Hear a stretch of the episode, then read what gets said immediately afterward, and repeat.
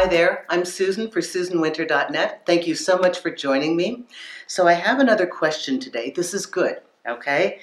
And Laetitia writes, Hi Susan, thank you for all your fabulous advice. So helpful. So here's my question. How do you know when to give a chance to someone? Okay, so guys, I have done this video like six times. There are five rooms here. My puppy has decided she wants to stay here. So this is Nika, Nika the Pomsky. As a matter of fact, I always thought of dating as like what puppies do in the park when they sniff each other. And I remember uh, an article that I wrote for the Huffington Post where I said, dating is only the flirtatious first sniff of what may later be mounted.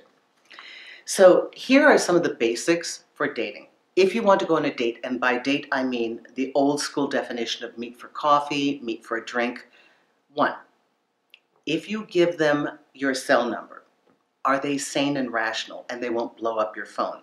Two, are they somebody that generally you would feel comfortable meeting? Three, could this be a positive experience where you learn more about the person? Remember, a date is not a relationship. A date is simply getting to know somebody. And I think if we keep that in mind, all we have to really consider are the safety factors and if it's worth our time. Is it worth your time to walk across town or to drive someplace to meet somebody for a drink? If it's not worth your time and you feel that it's far too much effort, then they're not the right person. But it's just a beginning. You know, all relationships are trial and error. And I'm so sorry you guys have tried so many times to like, oh, this is the formula. We're going to bypass trial and error. It's never going to have to be that difficult.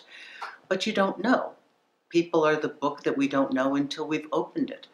So getting to know somebody requires getting to meet them. And I think what's really good, uh, a couple things I'd say to give someone a chance. I'm assuming you're talking about meeting for the first time, but Laetitia, what if you're not? What if what you meant to say was, this is somebody who's been in my life and they've disappointed me? If, I'm not sure that that is, but if that's the case, here's what I'd say. You know, if somebody's going to come back into your life and they've disappointed you, they have to have a rock solid apology and a completely changed attitude and new behavior. Otherwise, they are not worth your time. So I hope this helped you. Thank you so much. This is a good question. We're oftentimes wondering how to assess whether we should date somebody. Bottom line, also ask yourself, if I say at the end of our meeting, nice to meet you, I don't really think this is going to go anywhere, will they handle that information like an adult or will they act out and get crazy? Because I've had both experiences. So ask those questions. Okay, Laetitia, I hope this helps you.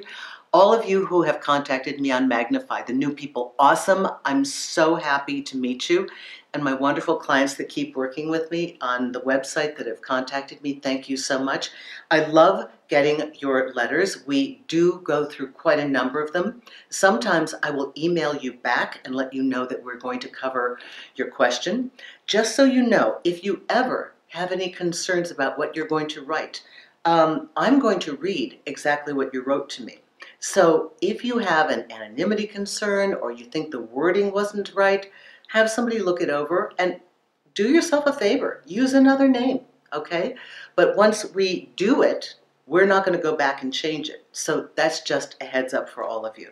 Thanks again, Susan Winter for SusanWinter.net.